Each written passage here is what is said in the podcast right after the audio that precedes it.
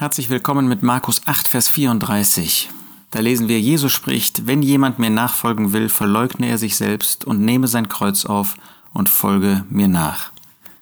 Der Jesus sucht uns als seine Jünger. Er ist jemand, der durch sein Werk auf Golgatha die Möglichkeit gegeben hat, ihm nachzufolgen. Das ist uns doch klar. Ein ungläubiger Mensch kann dem Herrn Jesus nicht nachfolgen. Wie sollte das funktionieren?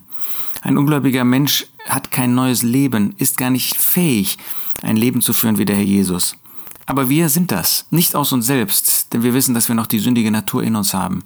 Aber dadurch, dass Gott uns neues Leben geschenkt hat, Leben in Christus, dadurch, dass er uns den Heiligen Geist geschenkt hat, der in uns wohnt, der unserem Leben Kraft verleiht, auch dadurch, dass er uns auf den Herrn Jesus hinweist, dass dieses Leben in Christus zu finden ist und er uns deshalb mit unseren Herzen und mit unseren Blicken auf den Herrn Jesus wendet.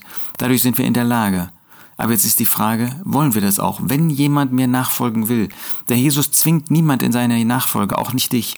Aber er sucht dich, er wünscht, dass du ihm nachfolgst. Er hat so viel für dich getan, er hat sein Leben für dich in den Tod gegeben. Willst du ihm nicht von Herzen nachfolgen? Wenn du das tun möchtest, ist deine Beziehung zu dir selbst Selbstverleugnung. Da möchtest du nicht groß sein. Diener möchten manchmal groß sein, möchten Anerkennung haben, möchten viele Klicks haben, möchten ähm, solche sein, die im Mittelpunkt stehen. Und dann merken sie, oh, das schaffe ich nicht mehr, das packe ich nicht mehr und geben auf oder unterbrechen. Aber das finden wir nicht bei dem Herrn. Der Jesus hat nicht gesagt, so jetzt mache ich mal äh, Schluss für eine Zeit.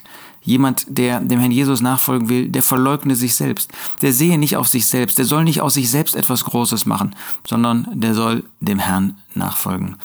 Also sich selbst gegenüber verleugnen. Nicht ich möchte groß sein, Christus soll groß sein. Er nehme sein Kreuz auf. Das ist unsere Beziehung zur Welt. Was haben wir für eine Beziehung zur Welt?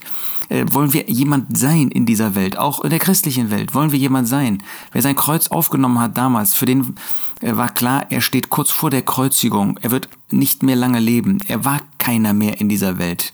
Deshalb nehme sein Kreuz auf bedeutet, ich suche in dieser Welt keinen Platz mehr. Ich möchte niemand mehr sein in dieser Welt. Sei es unter Christen oder sei es auch unter Ungläubigen. Nein, ich weiß, dass ich auf der Seite von Christus stehe. Ich weiß, dass ich ihm gehöre. Ich weiß, dass ich ihm nachfolge. Und drittens, was Christus betrifft, folge mir nach. Schau auf mich, sagt der Herr Jesus. Folge mir nach. Führe ein Leben, wie ich das geführt habe. In äh, Hingabe für Gott, getrennt von der Sünde, zum Segen von Menschen, zum Segen von Gläubigen.